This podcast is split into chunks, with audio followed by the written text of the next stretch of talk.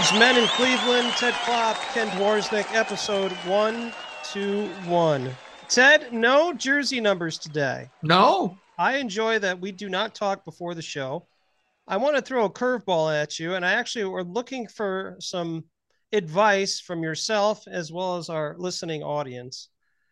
Here's my dilemma. This is what I've been dealing with for quite a while. Oh boy. I want to talk about one thing and one thing only tipping. Tipping. Okay. Tipping. Tipping. I'm going to explain a situation. You tell me how I handle this. Okay. I've gone to recently Guardians games. I went to a Browns game, as I mentioned. And in the past, I've gone to some Cavs games. I also, as many people know, one of my favorite things to do is eat and drink. So when you do eat and drink, obviously you have to tip, which you Yeah. understand it. I think the people that work in the back of the kitchen, the front of the restaurant, all that, I think everybody should, you know, should be taken care of. Right. I, I think that's how it works. When I go to events, a lot of times I'll eat dinner before I go. So either I'll stop at a restaurant or eat at home. My philosophy is if I go somewhere and if someone makes my food for me and I sit down and they bring it to me and they bring me beverages, I tip them. That's what I do. I Okay. usually tip. My my average is about 20%. That's what I do. I've just done that for a long time, kind of learned that from my parents. That's kind of the number they've always done. And I do that unless there's something unforeseen, which most times, if there is, it's not the server's fault. Okay. When I go to Guardians games and when I go to the Browns games and the Cavs games, a lot of times all I'm basically going to get is some sort of beverage, either a soft drink or possibly, you know, I know this is going to be surprising, a beer. Libation. So, yes. So, when I recently have gone to the Guardians games, this is my best example. I'll go in line, I get a beer for myself, I get one from Awen. And right now, they really want you to do everything by card. So, they want you to use a debit card, use a credit card. They really want you to do that. They don't really, I mean, you could pay cash if you want, but they don't really want you doing that Right. makes life easier. So now when you pay, and by the way, the beer usually that I get is I don't get draft beer. Usually I just get the canned beer. I stand in line. I tell the gentleman what I want. He takes the cans out. They open them, which is their rule, and he hands them to me. Okay. On the credit card thing, before you even check out, they want to know what percentage of tip you want to give that person. Here's my question. Would someone that prepares something for me, my best example is when I go to Cool Beans in Medina with my daughter, whoever, they make a sandwich. Okay. Do I tip those people? Yes, because they've made me a sandwich. There's times I've gone to Cool Beans where I just have my refill cup and I give them my $2 and I get my coffee and I move on. So I don't really tip. In a situation where someone basically opens your beer, pulls it from a cooler, hands it to you, you take that beer and you're going to walk away. I'm not saying I know the answer. I guess I'm asking for advice. Do you tip that person or not? I do not. That's kind of the dilemma I've been going through. So, one of the previous Guardians games I went to, I basically had the same situation. I did not tip the person that handed me the two beers. And I can tell you this the person standing on the other side of the register looked at me like I had 15 heads. I ordered two beers. And I'm like, is this where we're at? Once again, I, I really do believe in the service industry. I, I believe me, those people work very hard. I know it's not easy for what some of these people do at some of these games, but am I expected to tip somebody for opening a beer for me? I mean, that I'm not opening a tab and I'm just grabbing two beers and I'm walking away. Once again, I'm not trying to diminish anything. I'm just, I'm looking for answers. I don't know that maybe I don't know the right answer. Maybe I'm supposed to tip, but I haven't been doing that. Cracking open a beer to me is not service. I, I'm sorry. Uh, maybe I'm wrong in some people's minds, but I don't know. I think you got to do a little bit more than one second worth of work to earn a tip. And even some of the food stuff, like uh, in specific, I'm not talking about restaurants. This is Right. not about restaurants. This is Right. about venues. If you're at a Right. concert, if you're at a, a ball game, Right. If someone once again prepares food for me, I will tip. But if I'm just getting drinks, I I don't know. I, and I, I don't know. I guess it kind of bothered me the, the with the gentleman looking at me and maybe the expectation because maybe other people do. And I mean, if I ordered six beers and the guy got them to me quickly, all right, yeah, I, I might feel differently. But Right. just two beers in a line where you know you grab them on a cooler and you hand it to me and move along. I don't know.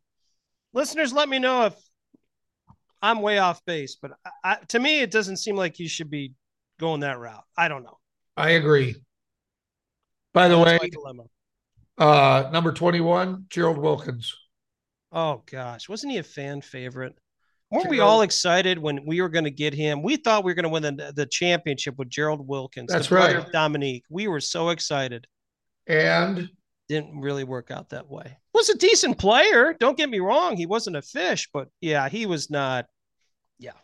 Maybe maybe the maybe the best Cav to wear 21, maybe Gerald Wilkins. I can't think of anybody else right now. I can't. Best. Brown that I can think of to wear 21, at least in my lifetime. Yes. Metcalf up the middle. Third down and long. Metcalf up the middle was probably the best outside of Josh Cribbs, the best returner I've ever seen. Yeah. And in uh, baseball, you got to go with the human rain delay. Oh my gosh. Touch every part of your body. He couldn't play now. I was just going to say, what would he do with the pitch clock? Oh my God. I think a lot of these guys that did play, you know, they talk about the game change and all that stuff. I don't know how some of these guys would react.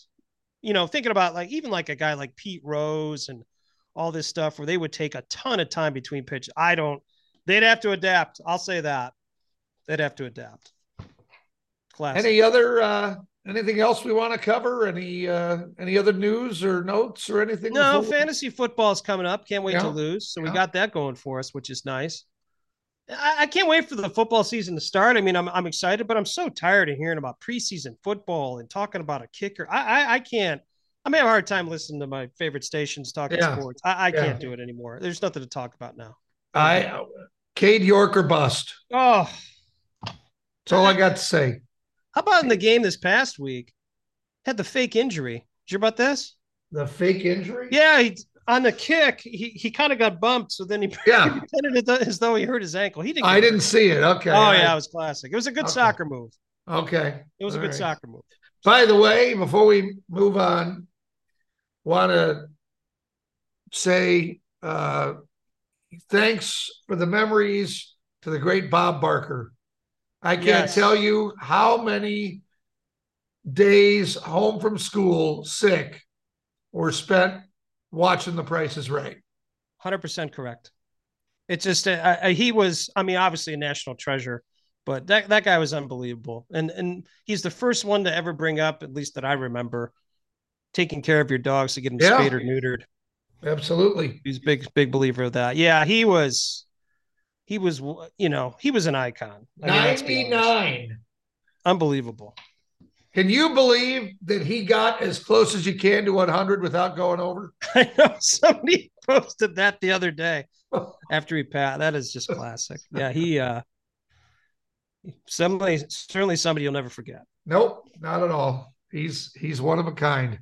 Coming up on this show, a pilot flies across the globe for a rescue. A Cleveland talk show host doesn't know where East Palestine is. And the results of the T Rex World Championship are in. We've all got, got all that. Was Kid Talk, Cleveland sports history, and more coming up. And now, a woman's perspective. How do you get a man to stop biting his nails? Make him wear shoes. This has been a woman's perspective. Ted, as always, we have some good news. An American Airlines pilot from Dallas helped rescue a lo- lost doll. Oh, that's Hmm. cool. Nine year old Valentina of Texas had the doll with her on a family trip to Indonesia. The doll was last seen on a plane in Tokyo where the family had a layover. The family contacted the airline and posted about it on Facebook. That's where pilot James Dannon found out about it. Dannon reached out to the Turkish Airlines, lost and found at the Haneda airport in Tokyo and was able to locate the doll named Beatrice. That's what I would name my doll, Beatrice. He personally escorted the doll across the globe, snapping photos for Valentina at various airports along the way. Dannon delivered Beatrice to Valentina in person. That's a great story. That's very, very cool. Yeah. And you, uh, everybody knows, anybody with that's had a little kid knows that there's that one toy, and God forbid you lose that one toy. Oh my gosh, that's the end of the world. I would love to take time, and I love the story. But one part that jumps out to me, I would love to see the Turkish Airlines Lost and Found. What do you think that looks like? I bet what you that is, a collection of stuff you'd never seen anywhere else. That I cool. agree. I agree. Ted, that was some good news. Time for Kids Talk. It's the opportunity to talk to younger people talking about sports, specifically Cleveland sports. And we are joined today by the Cleveland kid, Colin Forgotch, and a special guest today, Riley Dworznik. I think we'll nickname you Mr. B. How does that sound? Does that work for you? Yeah, that sounds good. Outstanding. Well, gentlemen, we basically have approached the fall season when we record this. It is uh, the end of August, approaching September. That means football season's upon us. And the Cleveland Browns are playing their last preseason game uh, against the Kansas City Chiefs and will be starting the season very soon against the Cincinnati Bengals. I wanted to get both of your thoughts after you've seen some preseason games and what you've heard from practices and what you've read. Wanted to get your thoughts. Colin, we'll start with you. What's your expectations of the Cleveland Browns? I think we look great. I think for sure that we can come out of the gates hot against Kansas City and then also just against in the in the regular season. I think we look great right now um, DTR is playing great, and that shows me if you know Watson doesn't work out in the long term, we have DTR that can grow as a quarterback as he gets older. Our future is very. We have a very young team. We look very good. I've called it since the draft. I think that DTR will be a very good quarterback, and I think going into this last season preseason game, I think we're probably not going to play a lot of our starters. Uh, well, actually, probably not any at all. But I think that we'll definitely play pretty decent, and if we can you know, if we can play pretty good against the Chiefs, I think that's pretty good sounding. That we have a pretty good decent that we have a pretty good decent team. And I'm really excited to see how it works in the regular season. I agree. Riley, what's your thoughts of what you've seen so far from the Cleveland Browns? I pretty much agree with everything Colin said. I mean, I think we could be pretty good in the regular season. I mean, maybe even Super Bowl contenders. I mean, I think our defense can be pretty good, and if Deshaun plays like he was in uh, Houston, I mean, our offense could be pretty good too. One more question for you guys about the Browns. Obviously, you've seen the strengths. You talked both talked about the defense. Obviously, you're excited about uh, DTR, and obviously, we'll see what Deshaun Watson. Riley, we'll start with you on this question. Any concerns you have going into the season, or any specific positions you're concerned about, or anything like that as as the season approaches? Uh, probably our kicker. I mean, he didn't look too good in the other preseason games. Yeah, I would agree with that. Colin, your thoughts? Um, I think Riley definitely hit that on all cylinders. I mean, I think struggling with that, and I think it's just like we need to give him more of like a break. I feel like. I mean, like he's a brand new kicker. He played amazing in college. I just think like if we just let him settle in, and I think he'll be great. And I also I saw this I saw this thing on TikTok. At, that it shows um Bojorquez, our punter, and a holder is notoriously known for his kicker missing so many kicks. When you look at every Matt uh, Crosby for the Packers, like, and he was lights out until Bojorquez came in and held for him. Like, I don't know if it's holding problem or what, but whenever he comes in, like they he struggled as as their their kicker struggled. Yeah, I've heard a lot about that. That's a really good point, Colin. Well, I guess, gentlemen, as we approach the season, little bit of a concern. Obviously, we're playing our last preseason game, and then we have two weeks left.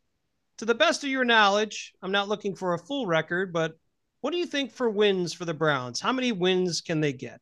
Colin, we'll start with you. 10 and 7, 11 and 6. I've I've thought that since the draft. I mean, especially looking at our schedule. I mean, going from win win loss loss, I think we I think definitely it's about 10 and 7, 11 and 6. I mean, we have we, uh, we have a decent schedule. I mean, it's not easy, but it's not that it's not hard. I think we could definitely get games done. It's just there's a lot of hard games in there. like Bengals even playing them twice is not always fun. I mean, our division being hard, it's really hard to predict like anything. So I'm saying like 11 and 6. All right, 11 and 6. Riley, what's your thoughts? I agree with what Colin was saying, but I think it's possible we could go like 12 and 5 too because I mean, we play pretty good against the Bengals and I don't know if Joe Burrow is going to play in the first game in the home opener. I was just going to say yeah, there's some questions on that. I, I guess the other thing that I guess I'll bring up to both of you is, you know, obviously the team has changed, but I think the biggest addition that the team has had is the addition of some coaches. You have a special teams coach that really seems like they know what they're doing, and I think the best acquisition has been Jim Schwartz, who's the defensive coordinator. I, I think that's why you're some, seeing some differences on defense. You agree, Riley? I think the pass rush could be pretty good with uh, Darius Smith and uh, Myles Garrett. Myles Garrett could even get like 20 sacks this year because now he's not going to be triple teamed all the time. That's a great point. Colin, any final thoughts on the Browns? No, I think I'm just adding on to what I've said the entire time. I think we will be very high. I think we will be a pretty decent contender this year. Let's move on to another sport, Major League Baseball. I don't know if we have a lot to talk about. The uh, Cleveland Guardians well, I think it's kind of some surprising moves, and overall, kind of made sense that they kind of relinquished some of their salary, getting rid of Josh Bell. They got rid of Aaron Civale, and then obviously Rosario. I guess Riley, we'll start with you. Uh, it's kind of tough. Obviously, they've had some good young players. You've had the opportunity to go to some games, but uh, what, what's your thoughts right now on the on the Cleveland Guardians uh, for the rest of this season and moving into next season? No, I just I just think they just have to learn from their mistakes. I mean, they're a young team, and I mean, they got a bright future ahead. I don't really see them making the playoffs this year, even though they're still in it. But I agree. Colin, your thoughts? I think we made some actually great moves. I think the players that we lost were definitely needed. I think we needed to get rid of Civale. I think we definitely needed to get rid of Amed Rosario. Couldn't hit for his life. We're still a struggling team, especially with our bats, and we we won't make the playoffs this year highest is the wild card. I would agree. It's going to take a lot for them to do that. I know the White Sox have kind of waved the white flag as they didn't make much moves and they traded a bunch of players. Then they just recently fired their GM, so uh, and their manager. So obviously they're trying to make some plays. Minnesota is obviously the best team in the in the division. They have great oh, pitching. They just can't hit, but who knows? But it, it is kind of exciting to watch them uh, as we record this broadcast. They're coming off a victory against the Dodgers, who are let's be honest, probably the best team in baseball. So they show some strides. Their bullpen, I think, has been pretty good. It just comes down to hitting. You got Jose Ramirez, but your best hitter has been sitting for a while in Josh Naylor. So eh, some things to figure out. Any final thoughts, Riley, on the uh, Guardians? Uh, no, not really. I just think we have a bright future ahead. Fair enough, Colin. Yeah, I agree with the. I agree with the moves that we made. I think they were good moves to like get younger and stuff like that. No, I agree, Colin. Think we have high hopes, but not much to say. I mean, I just think our season's just been a struggle. Let's move on to the sport that I think that both of you enjoyed the most, which would be NBA basketball. Cleveland Cavaliers. Uh, Colin's been a little while since we've talked to you. We kind of had a discussion about making moves and bringing in players, and boy, the Cavs certainly did that. And I think many people know the different names that they brought in. Colin, we'll start with you. What's your thoughts of the offseason? I mean, the additions that they have of obviously multiple small forwards and and things like that. What's what do you think about uh, the acquisitions? Um, I think we're actually I'm very happy with everything that we did. Every move that we had to make was really good, and I think Max Strus was our biggest move. He's a, he's obviously a shooting guard. If you need to put him at small forward, he can because he's so tall. I think so. If Garland is like tired, throw him at guard or or even Mitchell. But then like, but then if we need a small forward, because that's always been our struggle, with small forward, we can put him at small forward. He's very versatile. I would agree. Riley, what's your thoughts of the acquisitions? And I guess the second part to my question, I'll ask you this first.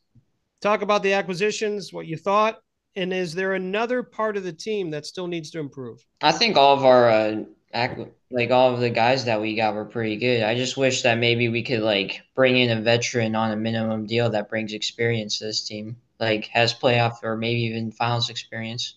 Sure. Is there a particular position you'd like to see that person at? Or is there? Do you feel like they need a post guy, another guard? What do you think? I don't know. Maybe another. I mean, uh, we don't really have depth at power forward besides Dean Wade, but maybe point guard. I don't know. Colin, what, what is what, what's your thoughts? Any other parts of the team that you think need to improve? I definitely have to say a big man. I think we need a big man that has finals experience because Jarrett Allen and Evan Mobley, how young they are. Sometimes we need somebody, especially somebody more that can play bully ball. I think our big men are too nice, especially Jarrett Allen. I think we need somebody like a Julius Randle type that they doesn't care. Like you can see when we played them in the playoffs, he was so much more just had a fire in him compared to like Mobley or Jarrett Allen. Like, oh, we need somebody like that, especially that has experience in the playoffs and the finals. Riley, I'll throw this to you. So there's been obviously many different trade offers that have been talked about, or rumors, I should say. The one is a very interesting one. I want to get your thoughts. You guys know the players better than I. PJ Walker, who I believe plays for the uh, Hornets, would be mm-hmm. a, a trade that's been proposed for Okoro. Would you make that move? I would say I would say no. I think Okoro's younger, and I think Okoro's definitely evolving. I could see where we could make that trade, but personally, I would rather have Okoro on my team. Yeah, I'm gonna have to go with Colin. I guess. I mean, his perimeter defense, I think, is better. We need perimeter defense. So yeah, I get with Colin.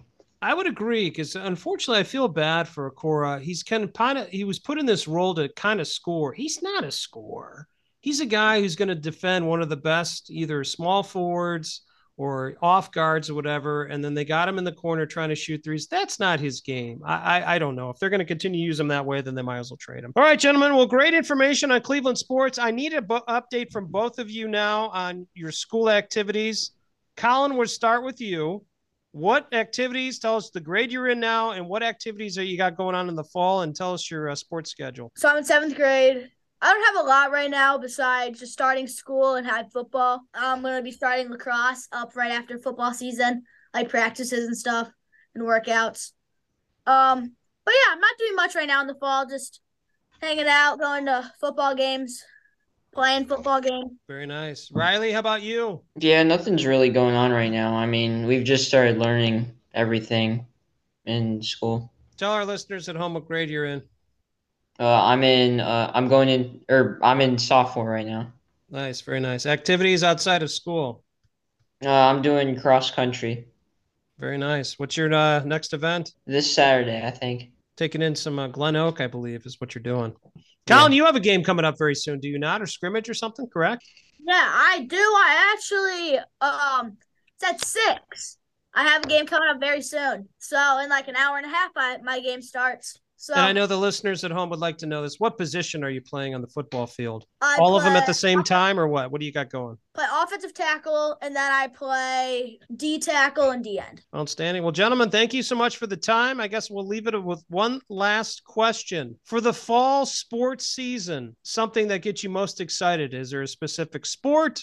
particular player you're looking forward to seeing? What is it? Riley, we'll start with you. I enjoy going to the football games. I think they're a lot of fun to watch. High school, college, pro? High school. High school. Following the Medina Bees, coming off a victory. Exciting. Colin, how about you? Uh, I'd have to agree with that. Football.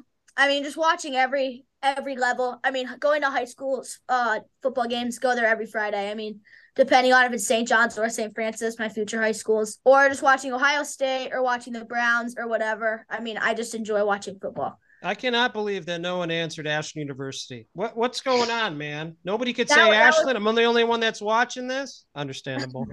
Maybe. Gentlemen, thanks for catching up with us. We really appreciate it. We'll be doing this very soon as we uh, go later in the fall to talk about how the Browns are doing, to wrap up the Guardian season, then also I'll do another preview with the Cavs. Colin, Riley, enjoy the fall. Study hard, get good grades. That's what we're asking for. I will. Said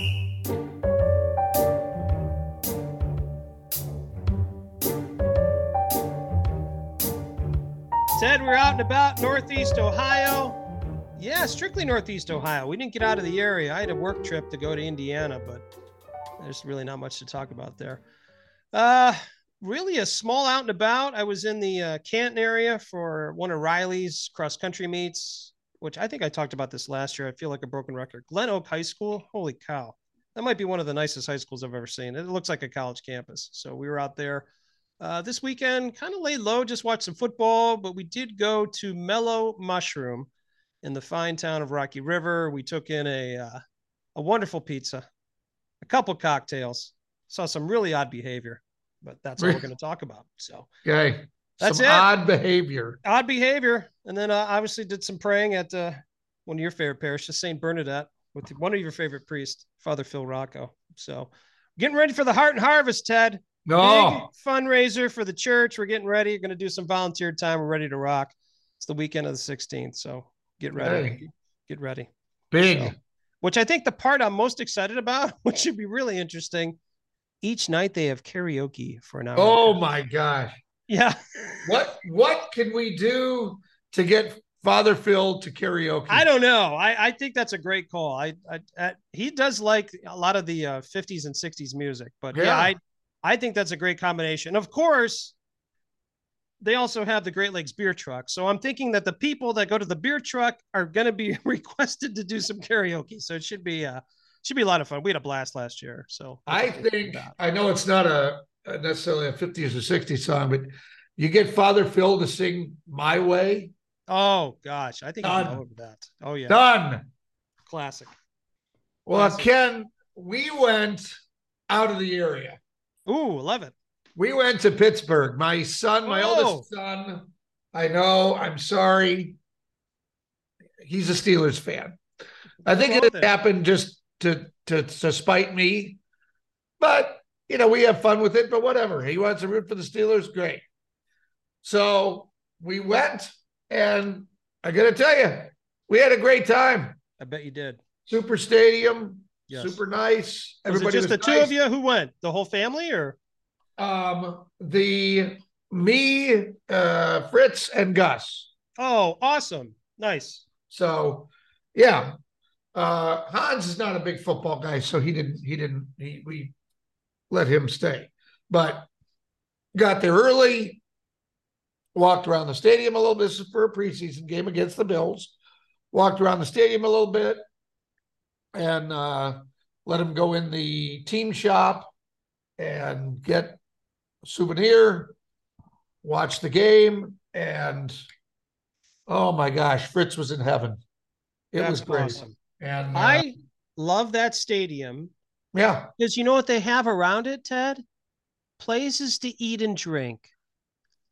Right? What? have a lake sitting right there. Oh my gosh, what an eat and drink. idea! Oh, Places to eat and drink. Who would have thunk it? Um, now the, the the highlight for me came well before we got there, when I explained to both of the boys that we are not going to say, "Hey, we're from Cleveland." Hey, my dad and my brother are Browns fans. We're not going to do that. yep. And they said, they were like, why? And I said, it's not just at a Steelers game, but at any NFL game. You find fans that are from the rival team, and depending on who you're near and their libation level, things can go south in a hurry. Yep.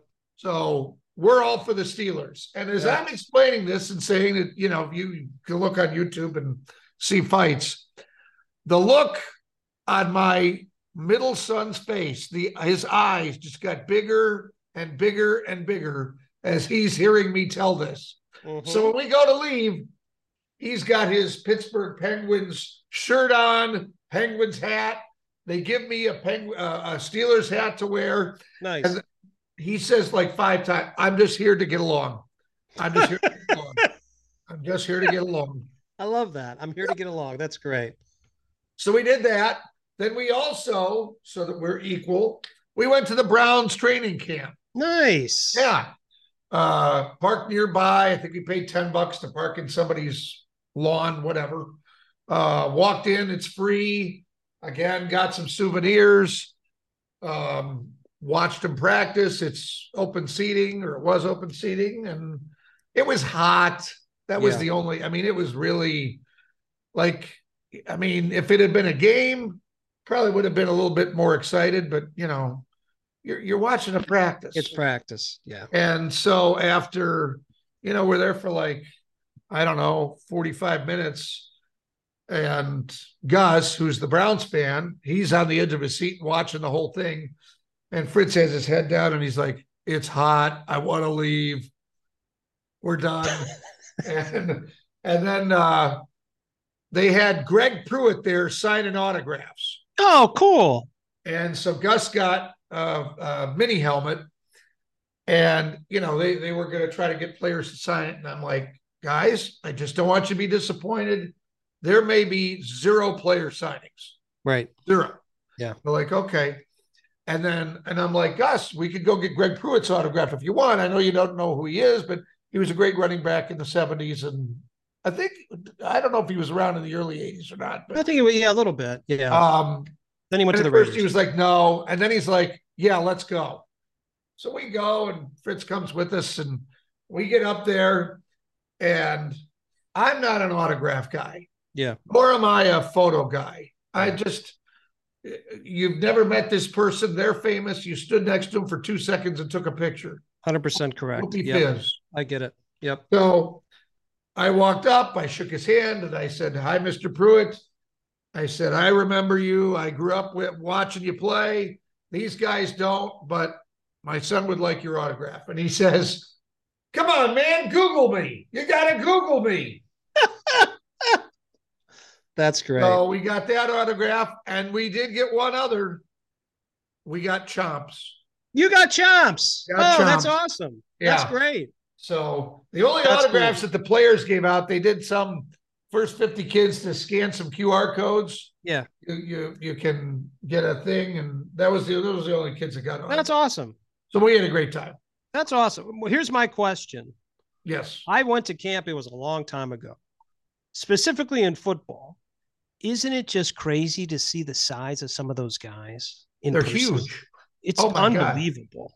Myles Garrett was on the sideline near us, and he looked like he could have. He he was a two or three times the size of just the the camp workers. Yeah. It was unbelievable. Huge human beings, no doubt. Un- unbelievable. Uh, we were, you'll appreciate this. We're sitting, and there was like a light post in front of us where we sat down. And most of the folks who were there, uh, at least where we were, are old enough to get this.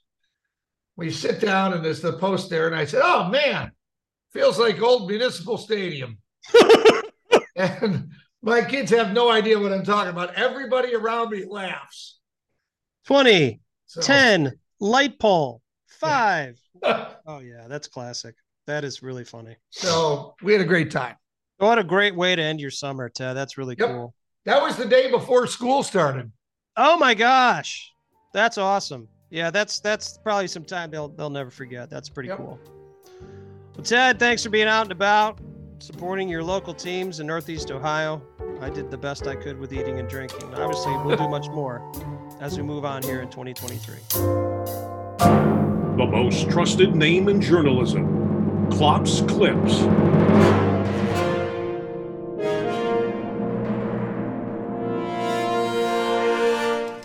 Right, Ken, here we go. Some news and notes that you may not have heard about. A dad says he dislikes parties and large gatherings is under fire.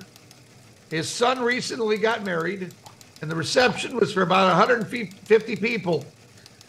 Dad says he told his son ahead of time that he would probably leave the reception early. And he says that his son, quote, looked like he didn't mind at the time. So, come to the day, the big day at the ceremony when it was over. Dad told son, "Hey, ceremony looked great. I'm I'm out. I'm leaving." Son asked if he was going to stay at least for cake. Dad didn't think the food looked good, so he said he was going to leave. Dad's wife, mom, didn't want to stay alone and leave alone, so she left with him. A couple days later, the bride is now sending messages expressing disgust that they would leave. Thoughts? Well, they're certainly set in their ways. I mean, the, the guy wants good cake and good food. If it's not there, I don't care if this is my kid's wedding or not. I'm out. Fine.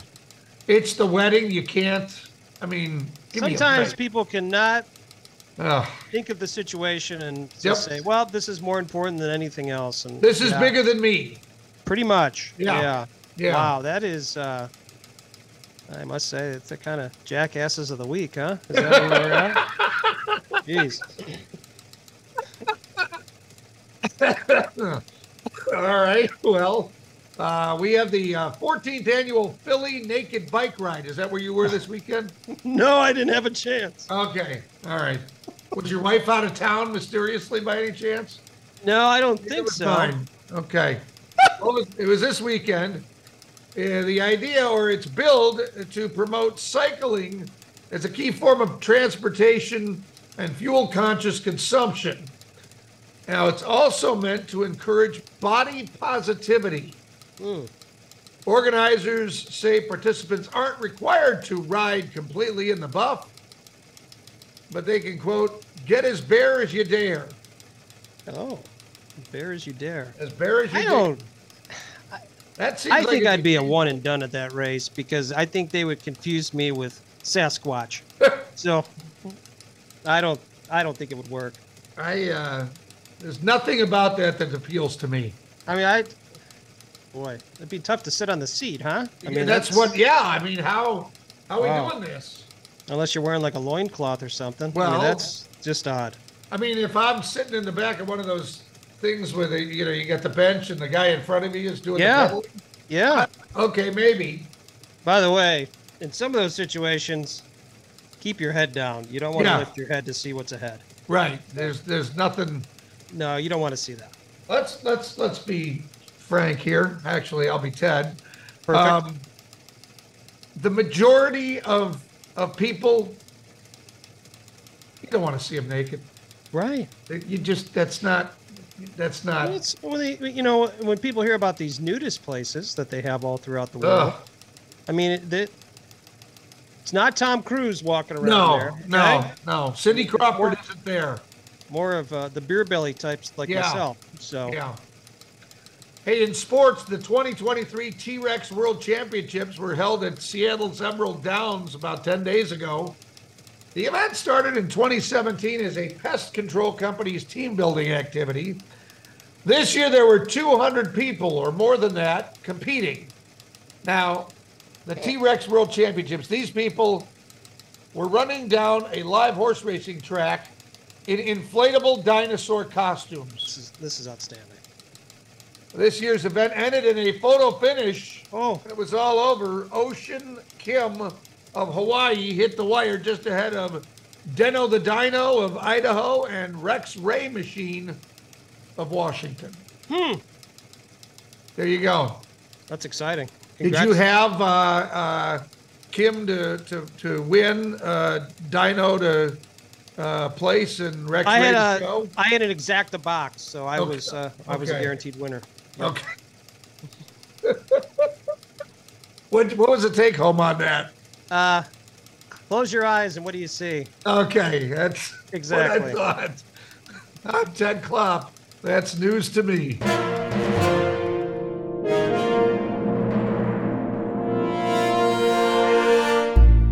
Blah blah blah. Blah blah blah. Blah blah blah. blah blah. Blah blah blah. Blah blah blah. Blah blah blah.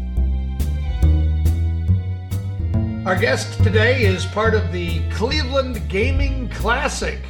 It's coming back in uh, just a few weeks, and we're going to learn all about it today. So let's talk with Tom Jenkins. Tom, the Cleveland Gaming Classic. Uh, what is this? Yeah, it's nice to to meet you guys. Yeah, the Cleveland Gaming Classic is uh, really everything, all games and nerd culture. So if you're talking to me, that's that's what I like to talk about. So, but no, it's a it's a it's a weekend of really everything gaming, nerd culture. It's a great convention, and uh, we're at the IX Center this September. It's super exciting. Yeah. Tom, I, I had the opportunity to look at the site and obviously the I'm gonna certainly try to find my way to to get there with all the different activities you have of the ability to play pinball, old video games, things like that. I have to ask this question from the start. So I went to the leadership page and saw your name there. And I don't know, please tell me how I get this title. Founder and final boss. I want that title real bad. I, I need to find a way to have that title. What do I need to do to do that? I mean, you've got to basically spend 13 of- years of your life like trying to create a, a video game convention, I feel like, you know? So, you know, we were like, we try to keep it pretty light and low key and, you know, I try to keep things professional but also fun, right? That's we're like, okay, founder and what? Okay, final boss. Sure, it's video game related, right? So Yeah, absolutely. keep it fun.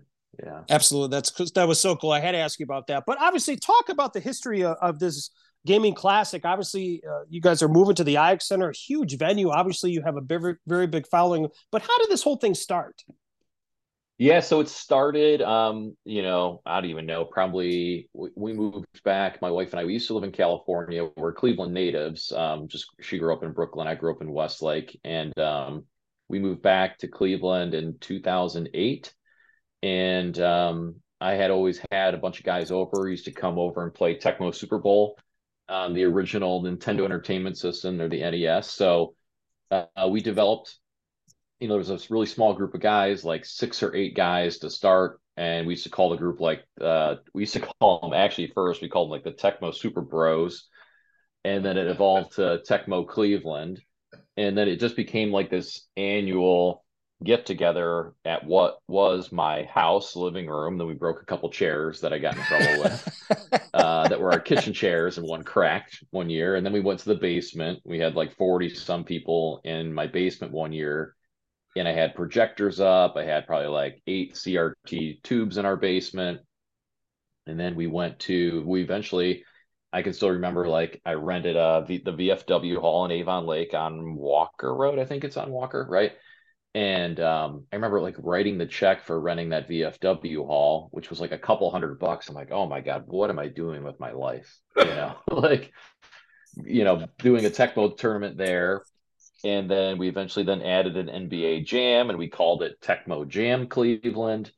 And then we ended up at Wagner's of Westlake, which, if you guys know Wagner's, it's like a wedding event center. And they're like, Yep. "What are you guys doing? You're gonna bring a bunch of people here to play video games? Like, what's going on?" So we booked the entire Wagner's of Westlake event center. Then COVID hit. We did it online uh, for charity and then we came back to Wagner's and it was just a zoo. Like, I mean, our numbers and the attendance and people waiting in line, we just knew we had to move out. So then, um, I think, yeah, last year we did Wagner's. I don't remember if we did Wag we did Wagner's two times. Um, but then we ended up at the IX Center last year, which was our first time there, and it was amazing. So we're coming back again this year. So that that is the abridged history, if you will. now, at this event, what all do people can people do? It looks like there are speakers, there's opportunity to play games, talk with gamers. What all what all will uh, we experience when we come to this event?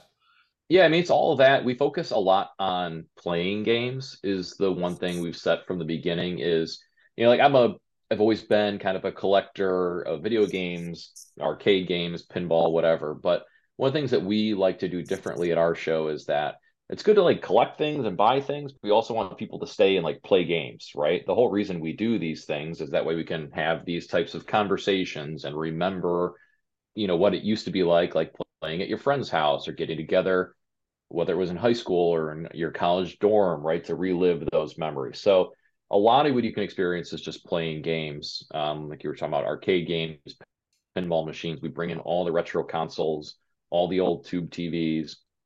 And we bring really some rare experiences you won't see anywhere else. Then we also have some stuff we haven't still even announced this year, but it all kind of vibes off of everything retro, you know. So there's there's just a lot to do. There's so much to do. So I think the part that's really impressive, uh, I mm-hmm. obviously want to let our listeners know, is that you put this event on, but also you make it a a charity event as well. Is that you've raised almost thirteen thousand dollars, which is just awesome for the United Cerebral Palsy of Greater Cleveland. That's just really really cool. That that's so neat that you guys do that. I guess Yeah, you we, are the type we try of to give person back every year. Yep. Mm-hmm. Absolutely, I think that's so cool. You're the type of person that obviously you- you're. I, I guess I would say you're a bit of a gamer. You like video games.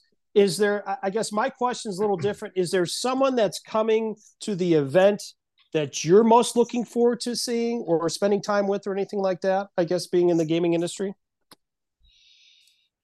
Oh man, that's a tough one. Um, you know, so this year always we like have to a give the couple zingers, Tom. I, I new pe- apologize. So Yeah, no, it's a good. It's good. I haven't, you know, I didn't put too much thought into that until now. So this is me stalling while I think about the answer well, to that question. let's But let's what I- go back. No, no, I got Let's- it. I got it though. I got it. Okay. I got it. I got it. So I think this year, so new this year. So I've got two boys. They're five and eight years old, and you know we try to do stuff that's very family friendly oriented as well. So I'm going with this is that. So we've got two of the voice actors from Pokemon this year coming, which I think is going to be super cool. Um, again, you know, Pokemon's interesting because it's like card game. It's obviously a tabletop card game, trading card game, um, video games as well. So I think that is going to be a huge hit this year. I'm super ex- super excited to meet, meet meet these voice actors. That's cool. And then an, and another one, this guy, his name's Jeff Steitzer. Um, and he's actually the original, he is the voice from Halo. So if you're familiar with Halo, Wow. he's he's done all the call outs from the original um Halo 2 today. You know, so the guy that's yelling like Slayer, double kill, triple kill. He's that guy. So he'll be there. And I think it's just gonna be one of those, you know, you're walking by all day seeing this guy, and it's just gonna be hilarious. So That's cool. That's really neat. Can can you ask him if he would say, "Please listen to your parents"? That's what I need. Probably he probably I need will. the I mean, voice of you- God saying that. If you slip him a 20, I bet he'll say anything. Okay. You know? All right. All right. Well, now this has grown. How many people are we expe- are you expecting this year? So last year we had um, about eight thousand people. In Holy one- Oh, and that was just in one Holy day. cow. That was just on Saturday. wow. So this year was our first time. I mean, we did a multi-day event years, years, years ago, but it was for. I mean, we were so much smaller.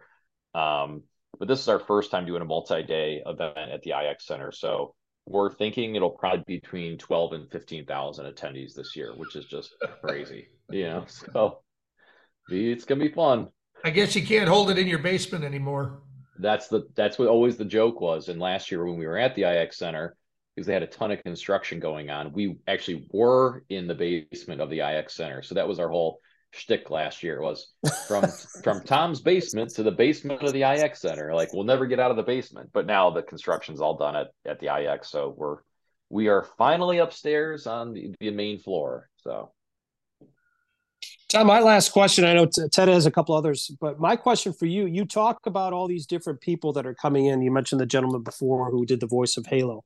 How do you get those people to come? How do you how do you get them involved to to be part of the part of your uh, Ah. the, the classic? Yeah, good question. I think a lot of it is just chasing those individuals down. So fortunately enough, social media exists now.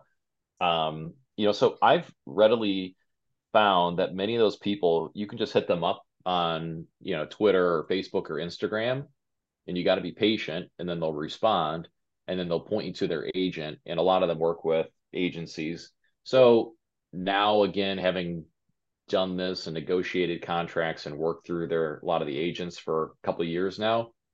Many of them share the same agents or can point you to other people, but yeah, it's it's it's so funny because again, it's kind of ridiculous like going from the basement again to now talking to again, they're not like A-list or B-list celebrities by any stretch of the imagination, but they're still iconic people, right? And negotiating Absolutely. contracts with these people it's just really fun to see and do. So That's so cool. Yeah, that's Amazing. really neat. Well, Tom, uh, how do folks? Uh, uh, I know you have a website, but uh, folks want to get tickets ahead of time. They want to follow you on social media. Give us the give us the four one one on where they can find uh, you and the uh, the event here. yeah, I mean, so everything you can find is at gamecleveland.com. So that's G A M E Cleveland.com. Um, the event is September 22nd through the 24th at the IX Center. Um, tickets are anywhere from I think they start at twenty dollars for Sunday, twenty five on Saturday, and then you know kids under ten, like I said earlier, we're a very family friendly show, so kids ten and under get in free, which is something unique we wow. do too. That's awesome. Um, so bring the kids. Everyone's like, "Oh, is it kid friendly?" I'm like, "Yes, it 100% is super kid friendly. We do a ton of kids programming. We even have like a, you know, another big part of what we do this year is tabletop gaming. I'm a big tabletop like Dungeons and Dragons nerd guy myself. Um, so we even have like free painting this year for kids. Um, so that will be there. But yeah, September 22nd through the 24th. It's at the IX Center. If you haven't been, you you should come. It's amazing. Um, Friday night we have this pre-party. Saturday night we've got uh, a concert, and musical guests. I mean, it's really an entire weekend we've put together that's going to be nonstop. So Awesome. Amazing. Well, uh, best of luck. And uh, I hope you uh, break some more attendance records and, and raise some more money for uh, a great charity. yeah, thank you so much. Thanks, thanks for thanks for chatting.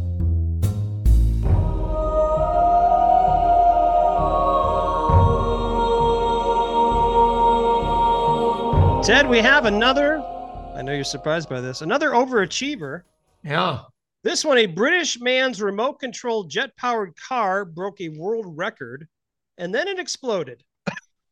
James Walmsley made the effort to break the Guinness World Record for the fastest speed achieved by a remote controlled jet powered car. He did so on the airport runway. His first attempt clocked in at 94.76 miles an hour, beat the goal of 93.2 set by Guinness. Walmsley's wanted to try for a faster speed.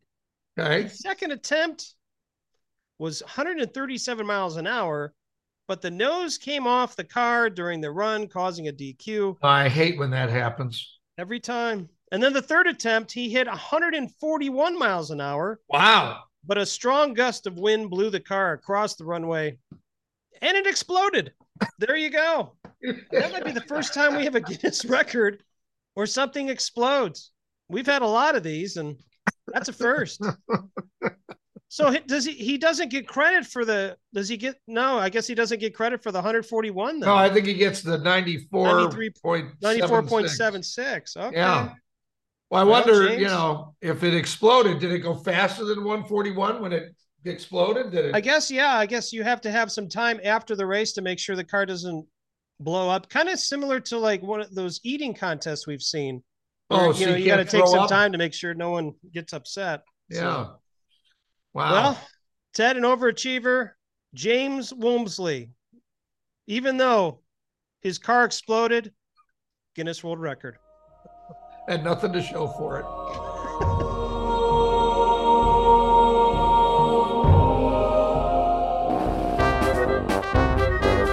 Miss Speak of the Week, this one actually happened about three months ago, but we just found out about it. I said, we got to share this. So there's a show on YouTube. It's called the Ultimate Cleveland Sports Show. Okay. A bunch of local guys, local media folks are on the show. This particular segment uh, was hosted or included Adam the Bull, G. Bush, and Tyvis Powell. All These good names. all local Good. media talk show hosts. have They do great work. uh, they had golf great Annika Sorenstam on because Annika's husband is from East Palestine, Ohio. That's where the train derailed in early February that caused Yeah. a big environmental problem. Yeah. Well, Annika was on to on the show to promote a charity golf outing she was holding to raise money to help with relief efforts in that area. G. Bush apparently confused East Palestine with the sovereign state of Palestine in the Middle East. You, you know, Annika, you, when you look at East Palestine and just, you know, some of the things that's been going on there for, for years, um, do you think uh, that there is, I, I would say, um, the media and especially the sports media does not really necessarily bring that much light to it. I think a lot of people don't kind of understand what the plight of is in East Palestine and and in the Middle East in general. Um, and do you think that um, you know we should be talking more about the uh, things that happen there um, and, and kind of shed light on some of the some of the different things that are going on and, and, and people who are trying to help like yourself? Oh my no. Oh no. Oh, poor G. Bush. Oh, what uh boy. now being the pro that she was, Anna, Annika Sorenstam just talked about East Palestine and didn't, you know, she did. She didn't. He didn't bury him. Okay. but whoever edited this show and put it up on YouTube didn't bother to take. oh man. Now, you know, I I don't know any of these guys personally. Um, but how about a little prep?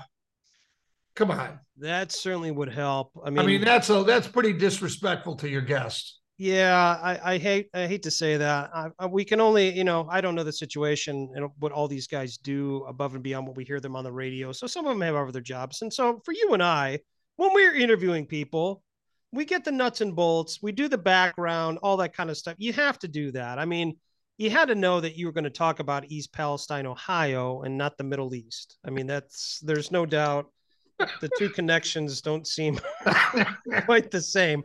So have we all been there and made mistakes? Oh my gosh, yes. Have we made mistakes on the air before? Yes. But if you're going to make a mistake, make sure you're not making it because you haven't done your prep. That's for sure. So, uh, ma- make it a mistake that's unavoidable. Right. Correct. Yes. Wow. Wow. Poor G. Well, Bush. G. Bush is the misspeak of the week.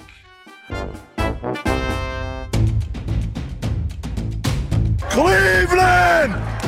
This is for you! Time for more Cleveland sports, and our Cleveland sports historian, Dusty Sloan, is with us. Dusty, August 20th, 1912. I don't really remember that, but nonetheless, uh, Wa- Wa- Washington Senators, uh, later Hall of Famer, uh, Walter Johnson gets his 15th straight win as a pitcher. He beat the Cleveland Naps at the time, four to two. What can you tell us about uh, Walter Johnson and this? That's unbelievable. 15 wins in a row by a pitcher. Absolutely. Now, before I get to the doubleheader, I would be remiss since we're talking about August 20th. My wife's birthday is on August 20th, so Oh. happy birthday, Mandy. Oh, Make there sure we go. Get that out of the way. All so right. we take care of the important business here. Yes. But I'm looking at game one, and you talk about Walter Johnson, and obviously a Hall of Famer, one of the great pitchers of that era, that early era of Major League Baseball. He, he won that game that day, improved to 28 and 7 that year on August 20th. But the interesting thing about game one in this doubleheader is both starting pitchers in the game, for whatever reason, only faced one batter and then got removed. So Walter Hmm. Johnson didn't even start the game. He came in and finished the last eight and two thirds innings pitched and gave up two runs, and neither of them were earned. And then for the Cleveland Naps, Bill Steen comes in after the first guy faces one batter, and he goes seven innings of relief. So very interesting game in that first game of the doubleheader. And then the second game ends up being a no hitter. Yeah, I saw the no hitter. The guy's name was Carl Cushion. Did they name seats after him? Is that where they came up with the idea of the name of the cushion from Carl? I don't I don't think he was that good, but uh, Gotcha. Fair enough. he, he was good enough. The second game only went five and a half innings, so it wasn't a quote unquote official no hitter by today's standards in the rule book. But yeah, he took down the Naps and and six innings, didn't give up a hit, and it was not a good day for Cleveland that day. Seems as though So- the uh, seems as though the Naps uh, took took a few that day. Took a few naps. yes, they well, did. they, Oh. well, they had Nap Lajoie at second base, but they also had Shoeless Joe Jackson in right field, Oh wow. and they also had a name in left field named Buddy Ryan. Now I'm guessing it's not Buddy Ryan. No, I don't think it's the same guy. I don't think it's a few years. He's old. I don't think he's that old. No, No. absolutely. What, Dusty? I think we've had this conversation before. It'll be my last question. So, when they were called the Naps, when is the last? When, when was this one of the last years they were called the Naps, and then they went to a different team name? Do you do you recall this? Well, I'll have to kind of look it up here a little bit. I mean, they were the Naps surprisingly for quite a while. They were the Naps from 03 to 14. Okay. And then and then they became the Indians for more than a century. But yeah, they were the Naps for 12 seasons. And I think a lot of people don't realize that they were called a lot of things. The Guardians is actually the seventh different name that this franchise has had since 1894. Wow. But the Naps happen to be the third longest um, moniker that the that the uh, franchise had. oh, that's pretty wild. On a uh, related story, my uh, son says to me yesterday, "Hey, did you hear about the kidnapping at school?" I said, "I hope they wake him up." Boo! Ooh. All right, There'll be at hilarities this week, folks. Yep. Tip the way the. Thank you, Dusty. Anytime, guys. Cleveland! This is for you!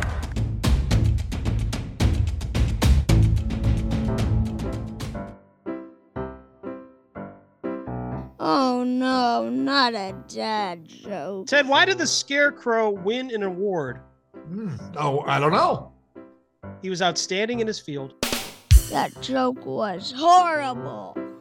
We're coming to the end of episode number 121. A lot of stuff in this show. this was fun today. We we we need a map of Ohio and Yes. Middle East.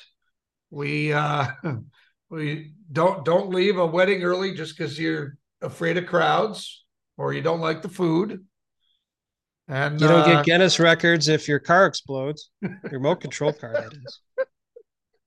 And then we had a nice discussion about tipping. I mean, what what what, what else can you ask? tipping, yes. And don't well, don't forget uh, Riley and uh, Colin. Uh, Oh nice yeah, discussion as well. the young sports guys. Yeah, I, I like to learn from the young people. Yes, So they are the classic. future.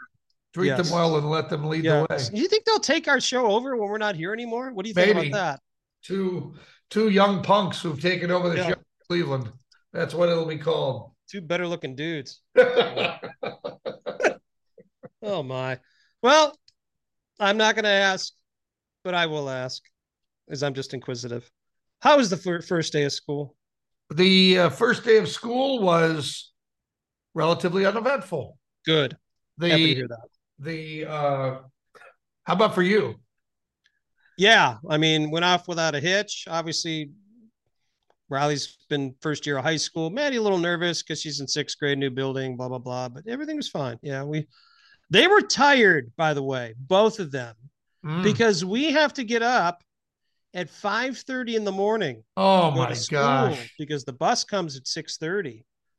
Come get some. So both of the children are starting. You know, they they've found their endurance now and are used to getting up that early. But yeah, that first day, I don't think anybody at the house, and I repeat, anybody, including the dog, made it past nine o'clock. Nobody, not a soul. Real tired. Now, we also, since our last show, hockey has started. We've had some Oh, problems my. with the hockey. The first day we Okay. went, uh, I thought I had all the equipment. I had two kids who were supposed to have practice at the same time, or maybe it was one right after the other. We get there and they get they go to get their stuff out. And my one son says, Daddy, where's my stick? And I said, It's back there. It's the red one. He says, No, that Fritz says, No, that's Gus's. I said, Uh oh. And then Fritz says, Where are my leg pads? He's a goalie. Where are my leg pads? I said, Uh oh. And then Gus says, Daddy, where's my bag? And I said, Well, it's right back there. He says, No, that's Hans's. Oh my! I said, I need to call your mother. Oh, so And nobody had their own stuff, right? Everything see, was screwed what's up? that? Nobody had the right stuff. I, I I screwed it up.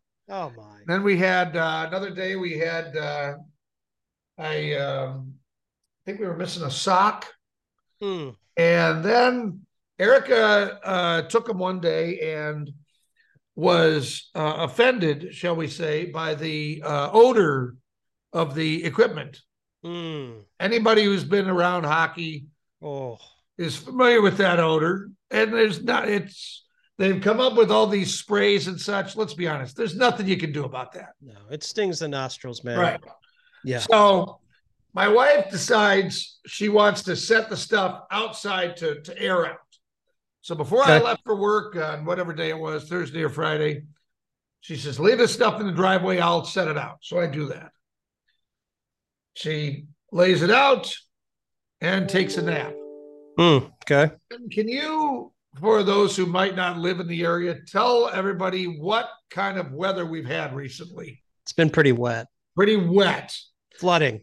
So my wife lays down for a nap and is awakened by the sound of rain, thunder, and lightning. And then she has to pull in soaked hockey equipment. Oh man. So it went from smelling bad to now what do we got? Mold, maybe? So they couldn't go to hockey that night because the stuff was so wet. Oh gosh. And so the ensuing couple practices, we showed up and I thought I had everything. I had no pants for the kids. Mm-hmm.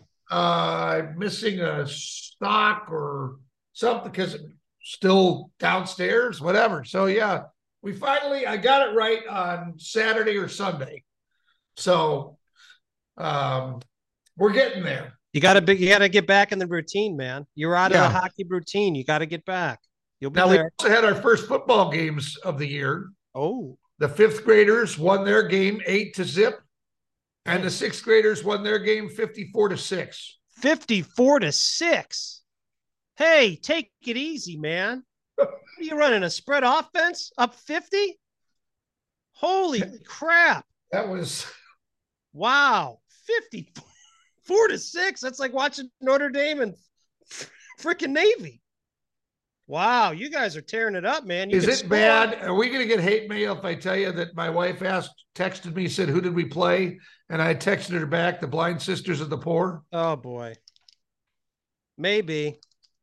That's so hard. I remember those days. I mean- felt so bad for the other team. Oh, it's just terrible. It's just in football, it's so hard because you want, I don't know, you don't want to run up the score, but it's hard not to because in football you have to play. If you don't play full out, then you get Right. hurt. Right. Football's hard, man. That's that's a tough one when you have such a lopsided thing. Did they have a running clock and stuff at the end? By the fourth quarter, they did. Okay. Yeah, they should. I mean, like, we so we scored eight touchdowns. One was an interception return. okay. How are you going to stop that? No, you can't. No. and four or five of them were long runs. Yeah. I think we hard. threw two passes the whole game. Oh, okay. Well, that's there's One was nothing else you can do. incomplete, and the other, we played at St. Vincent St. Mary. Yeah. And Nice turf field, by the way. It's nice. yeah, you're in Rocky River. Yes. Uh, you're closer than any defender was to the kid who caught the ball. Oh, jeez. So, but uh, Well, hey, exciting times. Let's see what happens. 54 to 6. Wow. come get some. Well, they they certainly beat the spread line. That's good. So next week they're going to be favored by like 45 points. Maybe. So, Ted, great show. Special thanks to our guests. And this time I know who it is. Tom Jenkins. Check out some gaming in the IX Center. That sounds really cool, by the way. Anybody that could talk about that started something in their basement and moves to the IX Center, hats off to them. That's D1. Dusty, Rusty Sloan, sports history, rocking and rolling as always, very solid. Jen Brastovich giving us our calendar. God, I have to get to Geraci's. Have you been there? No. Oh gosh, that pizza she talked about, I've heard about Yeah. that from my brother D Tony one. Dorkowitz. He said get over there and have it. So he won, huh? he wanted it and he got it. Colin Forgosh, Riley Dwarsnick, good sports talk. Thank you, you fine young gentlemen. We'll have you on again. Special thanks to our wonderful listeners. We appreciate your time. Enjoy Labor Day weekend, as some people say. It's the last round of summer. Until then, when we talk, we're just two middle aged men in Cleveland. Two Middle Aged Men in Cleveland is sponsored by Westminster AV, custom audiovisual packages for all occasions.